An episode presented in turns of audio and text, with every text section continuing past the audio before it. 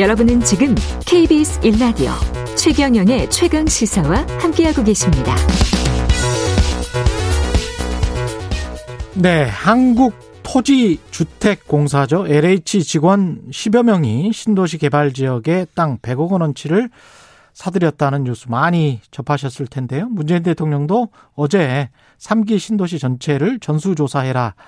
아, 이렇게 지시를 했습니다. 이번 의혹을 제기한 민변 민생경제위원회 위원장이십니다. 김태근 변호사 연결돼 있습니다. 안녕하십니까? 네, 안녕하세요. 김태근입니다. 예. 이게 지금 계속 그 보도들이 나오고 있어요. 네. 예, 그래서 이 상황이 말씀하신 것처럼 어 10여 명의 100억 원어치 땅은 빙산의 일각이다.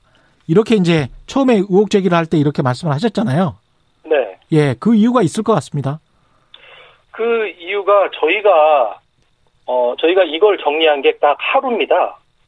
하루 그러니까 제보 하루예요, 하루. 제, 예, 제보를 한 필지를 받았고 제보를 그한한 필- 필지. 예. 예, 한 필지를 받았는데 그 한 필지에 대해서 등기 명의자랑 LH 공사 직원이랑 대조를 해보니 이게 맞던 거예요. 예.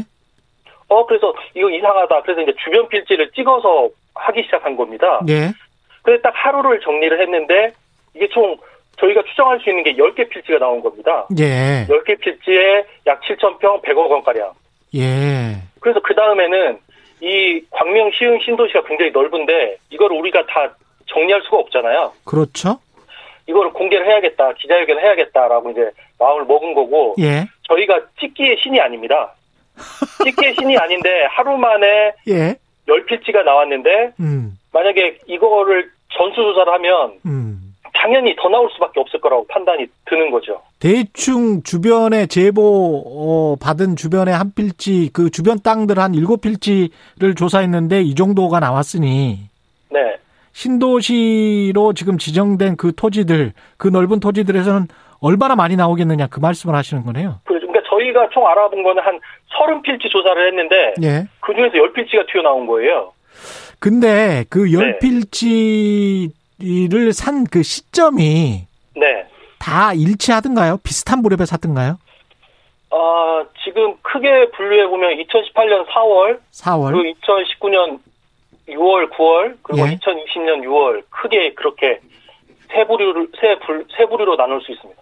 그 잘 아시겠지만 그때 그 시점에 무슨 일이 있어서 어떤 소문이 돌아서 또는 어떤 내부 문서랄지 아니면 국토부의 어떤 정책이랄지 뭐 이- 그런 것 때문에 샀을 것이다 추정이 가능합니까?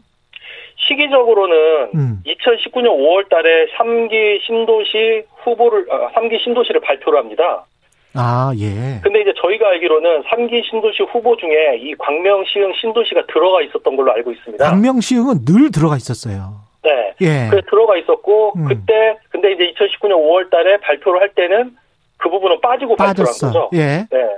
근데 지금 우리가 정리한 내용 중에 딱 한 필지 빼고는 다 2019년 5월 이후에 구입한 토지들입니다. 아 2019년 5월 이후에 네. 그러면 조만간에 여기는 신도시로 지정될 수밖에 없다라는 확신을 갖고 지금 투자를 했다는 이야기잖아요.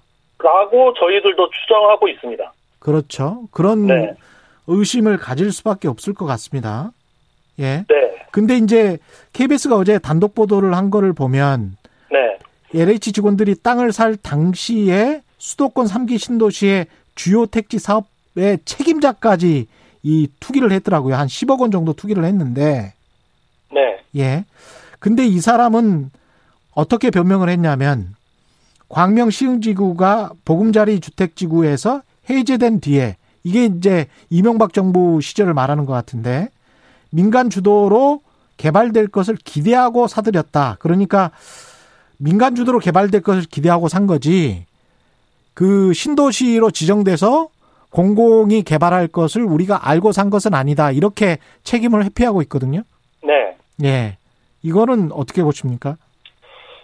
사실 저도 어제 그 KBS 아웃시 뉴스를 보고 되게 놀랐어요. 예. 그 예전 그 신도시의 또 사업의 또 책임자라 그래서 저희들도 좀 놀라고 있습니다. 예. 어 근데 그분을 저희도 지금 계속 추적하고 있는데 음. 에, 그분 얘기의 사실 여부를 떠나서 그분의 좀 그 주택 토지 구입 경위가 좀 이상합니다. 예. 그러니까 예를 들어 그분을 A라고 하면 음. 외부자 B가 있습니다. 예. 근데 이제 A랑 B랑 같이 토지를 구입합니다. 공유로. 예. 어, 공동 소유 등기를 하는데 어. 그분이 60%의 대출금을 부담을 해요. 그 다음에 예. 여기에 있던 그 외부인 B는 예. 1년 뒤에 2020년 6월 달에 또 다른 필지를 또, 또 다른 외부자 두 명이랑 또 구입을 합니다. 아. 근데 과연 이런 거를 아무런 정보 없이, 아무런 정보 없이 60%의 대출을 끌어서 이거를 구입할 수 있을까? 그 부분에 대해서 그 담당자는 해명을 하셔야 할 것 같아요. 이른바 7, 80년대 복부인들처럼 지금 그 그렇게 행동을 했네요. 그렇죠. 저도 예. 지금 거의 1970년대 강남 신도시 개발 음. 거의, 거의 똑같습니다. 움직임이. 근데 이 또 고약한 건 LH 직원들이 매입한 땅이 농지였단 말이죠. 네. 근데 여기에다 이제 나무를 심었어요. 네. 예, 이거는 이제 과수원이 되면은 아무래도 보상을 더 많이 받으니까 네. 이거는 아주 전형적인 투기 행인데. 그러니까 그 부분은 예. 사실 우리나라 최고의 보상 전문가들이 그분들이에요. 예. 어, 그분들이고, 이제 저희도, 이제 그- 저희는 이제 법률적으로 접근하지만 그 부분들은 실무적으로 접근하기 때문에 예. 무엇을 심어야 더 많은 보상을 얻을 수 있는지는 그분들이 아시는 거죠. 그렇죠. 음, 그러니까 저희도 참 더 많은 보상을 받기 위해서 그렇게 했구나라고 추정을 하고 있을 뿐입니다. 이거는 좀 악질적인 것 같고 그 돈이라는 것이 그 보상이라는 게 다 국민 세금이지 않습니까? 네네. 예, 이거는 진짜 고양이한테 생선 맡긴 거고 이게 법률적으로 어떻게 해야 됩니까 이 사람들은? 이게 그래서 지금 많은 국민들하고 저희 친구들인 변호사들조차 헷갈리는데 제가 예. 좀세 가지를 분류해서 설명을 드릴게요. 예, 이 세 가지를 이해를 하셔야 이 전반적인 흐름이 이해가 됩니다. 예, 먼저 그 공사 직원이 음, 업무 처리 중 알게 된 비밀을 이용하면 그 부패방지법 위반이 됩니다. 업무상 예. 비밀 이용죄. 예, 두 번째, 공사 직원이 업무상 처리 중 알게 된 비밀이 아닌 정보를 이용하면 공공주택 특별법상 목적의 사용죄로 처벌이 됩니다. 예, 세 번째, 공사 직원이 본인의 업무와 무관하게 음, 내부 정보를 이용해서 어 뭔가 구입을 했다. 예, 이러면 단순 그 공직자윤리법상 이해 충돌 방지 의무 위반이 돼서 아하, 형사처벌 대상이 아니라 단순 징계 사유가 돼요. 그렇군요. 그러다 보니까 이분들은 음, 나는 보상 업무만 담당을 했을 뿐, 뭐 신도시 지정 업무에 대한 관여한 적이 없다. 예, 내 업무와 무관하다. 라고 지금 이제 계속 해명을 그렇게 하고 있는 것 같거든요. 이게 몰수를 할 수 있는 방법이 마땅치 않을 수도 있다 이런 말씀을 지금 하시네요. 그러니까 업무 관련성이 없, 없으면 이 예. 부분이 형사, 형사처벌 대상이 되어야 이게 몰수가 가능한데 단순 그렇죠. 징계 사유만 되면, 어, 단순 징계 사유만 되면 이걸 몰수를 할 수가 없습니다.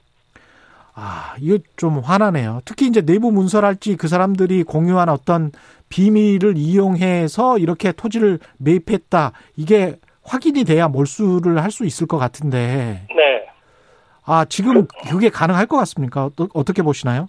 쉽지 않아요. 쉽지 않고. 그래서 이제 그 부분들도 이제 내부적으로 그걸 충분히 알아보셨을 것 같고. 예.